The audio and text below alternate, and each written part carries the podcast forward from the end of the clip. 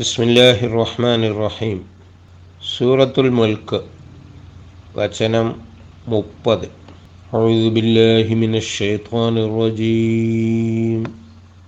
ബിസ്മില്ലാഹിർ റഹ്മാനിർ റഹീം. ഖുൽ അറഅയ്തും ഇൻ അസ്ബഹ മാഉകും ഗൗറൻ ഫമൻ യഅതീകും ബിമാഇൻ മഈൻ. പാരായണം. അറഅയ്തും ഇൻ അസ്ബഹ. ഇൻ അസ്ബഹ എന്നിടത്ത് ഇൽഹാർ, നൂനിൻ്റെ ശബ്ദം വ്യക്തമാക്കി പാരായണം ചെയ്യണം. മാഉക്കും അത് ദൈർഘ്യത്തോടു കൂടി മദ്ദോടു കൂടിയിട്ട് പാരായണം ചെയ്യേണ്ട വാക്കാണ് മാഉക്കും. ഗൗറൻ ഫ, ഈ ഫയാണ് ഇഖ്ഫാഇൽ നല്ല പ്രയാസമുള്ള ഒരു അക്ഷരം. ഗൗറൻ ഫ എന്നിടത്ത് ഇഖ്ഫ ആണുള്ളത്, അപ്പം മണിക്കണം. എന്നിട്ട് ഫമൻ യഅതി എന്നിടത്ത് ഇദ്ഗാമുൻ ബി ഗുന്നത. ഗൗറൻ ഫ. ഈ ഗൗറൻ എന്ന് നമ്മൾ പറഞ്ഞു കഴിഞ്ഞിട്ട് ഫ പറയുമ്പോൾ ഇഖ്ഫ ഇല്ലാതായി, ഗൗറൻ ഫ. അങ്ങനെ പറയാനാണ് എളുപ്പം. പക്ഷേ ഗൗറൻ ഫ, ഫ പറയാൻ പോകുന്ന ആ ലെവലിൽ നാവ് പിടിച്ചിട്ട് ഗൗറൻ ഫ എന്ന് പറയണം. ഇത് സാധാരണ ഖിറാഅത്തിൽ പലർക്കും ഒരു തെറ്റ് വന്നു പോകുന്ന ഭാഗമാണ്. ഫായുടെ മുമ്പിൽ തൻവീനോ സാക്കിനായ നൂനോ വന്നാൽ അത് അവർ ആദ്യം നൂൻ്റെ ശബ്ദം അങ്ങോട്ട് പറഞ്ഞിട്ട് പിന്നെയാണ് ബാക്കി ഓതുക. വൽ ആദിയാതി ലബ്ഹൻ ഫ. അപ്പോൾ ലബ്ഹൻ ഫ എന്ന് ഓതാൻ നല്ല സുഖം ഉണ്ടാവും. പക്ഷെ ലബ്ഹൻ ഫ എന്നാണ് ഓതേണ്ടത്. ഫമൻ യഅതീകും, മൻ യഅതി എന്നിടത്ത് ഇദ്ഗാമുൻ ബി ഗുന്നത്ത്. ബിമാ ഇം മഈൻ. മാ ഇം മഈൻ, മാ എന്നിടത്ത് മദ് നിർബന്ധം, മഈൻ എന്നിടത്ത് മാ തൻവീൻ മീമിലേക്ക് ചേരുന്നത് കൊണ്ട് ശബ്ദോട് കൂടിയിട്ട് വന്നണം. ഖുൽ അറഅയ്തും ഇൻ അസ്ബഹ മാഉകും ഗൗറൻ ഫമൻ യഅതീകും ബിമാഇൻ മഈൻ. ഇനി ഇതിൻ്റെ അർത്ഥം, അധിക വാക്കുകളും നിങ്ങൾക്ക് ഇതിൽ സുപരിചിതമാണ്. എന്നാൽ ഒരു വാക്ക് മാത്രം, ചിലപ്പോൾ രണ്ട് വാക്കുകൾ പുതുതായി പഠിക്കുന്നതായിരിക്കും. ഖുൽ അറഅയ്തും നിങ്ങൾ ചിന്തിച്ചോ, നിങ്ങൾ ആലോചിച്ചോ. ഇൻ അസ്ബഹ ആയാൽ, ഇൻ അസ്ബഹ ആയാൽ, മാഉക്കും നിങ്ങളുടെ വെള്ളം, ഗൗറൻ താഴേക്ക് ഇറങ്ങിപ്പോയത്, അതായത് വറ്റിപ്പോയത്, നിങ്ങളുടെ വെള്ളം വറ്റിപ്പോയതായാൽ ഫമൻ യഅതീകും ആരാണ് കൊണ്ടുവരിക, നിങ്ങൾക്ക് ആരാണ് കൊണ്ടുവരിക, ബിമാഇൻ മഈനിൻ നല്ല ഉറവ് വെള്ളം. നിങ്ങൾക്ക് വെള്ളം അങ്ങോട്ട് വറ്റിപ്പോയാൽ ആ വെള്ളം പിന്നെ ആരാണ് നിങ്ങൾക്ക് കൊണ്ടുവന്ന് തരിക. വെള്ളം അങ്ങോട്ട് കീഴ്പ്പെട്ട് പോയി. സാധാരണ ഒരു കിണറ്റിൽ നിന്നും മറ്റുമൊക്കെ എടുക്കുന്ന, കോരിയെടുക്കുന്ന ആ ഒരു ചിത്രം മനസ്സിൽ വെച്ചാൽ വെള്ളം കീഴ്പ്പെട്ട് പോകുക എന്നുള്ളത് വേഗം മനസ്സിലാവും. വേനൽക്കാലത്ത് തന്നെ വെള്ളം കീഴ്പ്പെട്ട് പോകുമല്ലോ. അത് തീരെ അങ്ങോട്ട് പോയാലോ? മഈൻ എന്ന് പറഞ്ഞാൽ ഉറവിടം, ഉറവ എന്നൊക്കെ നമ്മൾ പറയുന്ന വെള്ളം ഉണ്ടാകുന്ന ഉറവിടത്തെയാണ് സൂചിപ്പിക്കുന്നത്, ഉറവയെ. നീരുറവ എന്ന് വേണമെങ്കിൽ സുന്ദരമായിട്ട് പറയാം. ഖുൽ അറഅയ്തും അവരോട് ചോദിക്കൂ. ചോദിക്കുന്നത് ഇവിടെ പറയുക എന്നായാലും കുഴപ്പമൊന്നുമില്ല. കാരണം യഥാർത്ഥത്തിൽ ഈ ചോദ്യം ഒരു ഉത്തരം പ്രതീക്ഷിച്ചു കൊണ്ടുള്ള ചോദ്യമല്ല.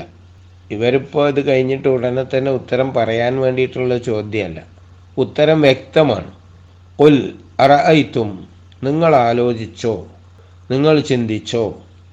ഇൻ അസ്ബഹ മാഉകും ഗൗറ നിങ്ങളുടെ വെള്ളം വറ്റിപ്പോയാൽ ഫമൻ യഅതീകും ആരാണ് കൊണ്ടുവരിക നിങ്ങൾക്ക്, ഫമൻ യഅതീകും നിങ്ങൾക്ക് ആരാണ് കൊണ്ടുവരിക, ബിമാഇൻ മഈൻ നല്ല ഉറവ് വെള്ളം, നിങ്ങൾക്കാരാണ് തെളിനീർ ഉറവ കൊണ്ടുതരുക.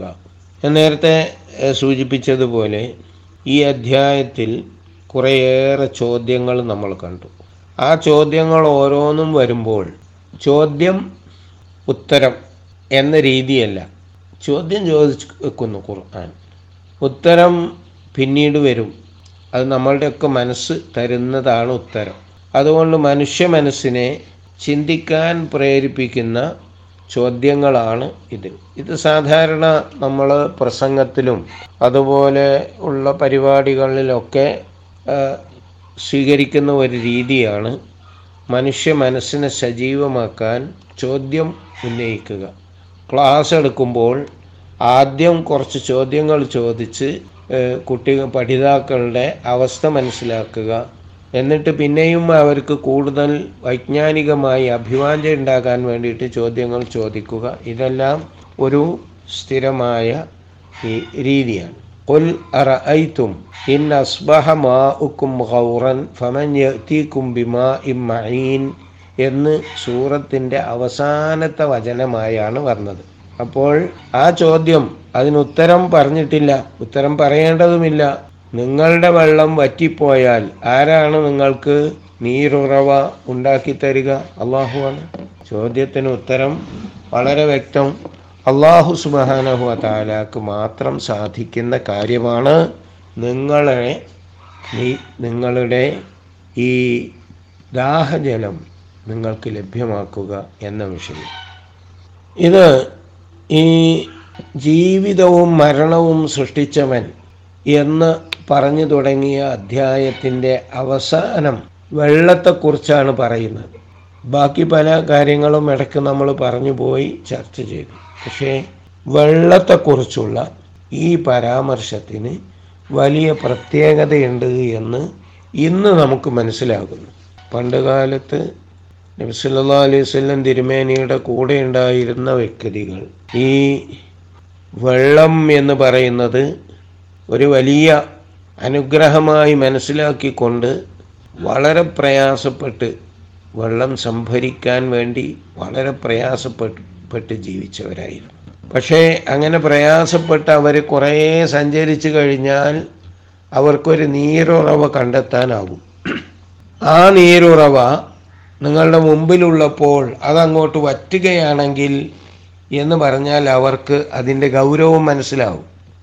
നമുക്കിപ്പോൾ പല പ്രദേശങ്ങളിലും വെള്ളത്തിൻ്റെ ദൗർലഭ്യം ശരിക്കും അനുഭവപ്പെടാറില്ല.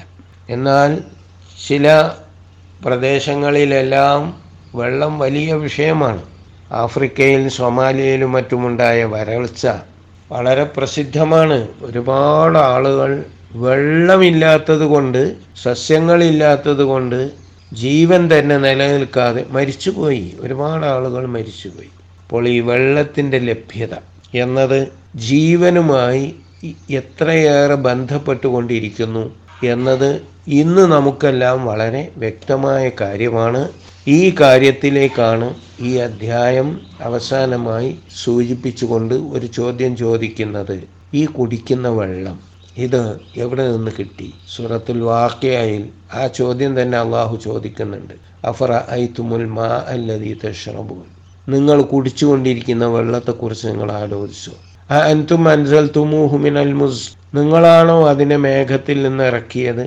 അം നഹ്നുൽ മുൻസിലൂൻ, അതല്ല നാം ആണോ ആ വെള്ളത്തെ മേഘത്തിൽ നിന്ന് ഇറക്കിക്കൊണ്ടിരിക്കുന്നത്? വെള്ളം എന്നത് മനുഷ്യ ജീവൻ നിലനിൽക്കാൻ അനിവാര്യമാണ്.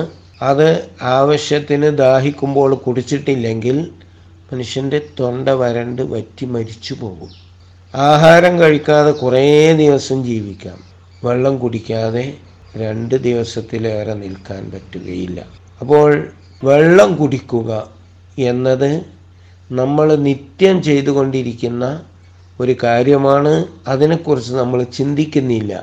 അതിനാണ് ഖുർആൻ, നിങ്ങൾ ഈ കുടിക്കുന്ന വെള്ളം നിങ്ങൾക്ക് ലഭിക്കാതിരുന്നാൽ എങ്ങനെയിരിക്കും എന്ന് നിങ്ങൾ ചിന്തിച്ചോ എന്ന് ചോദിക്കുന്നത്. നമുക്ക് എപ്പോഴും നമ്മുടെ അധീനത്തിലുള്ള സൗകര്യങ്ങളെക്കുറിച്ച് സാധാരണഗതിയിൽ ബോധമുണ്ടാവുകയില്ല. മലയാളത്തിലൊരു ചൊല്ലുണ്ടല്ലോ, മുറ്റത്തെ മുല്ലക്ക് മണമില്ല എന്ന്.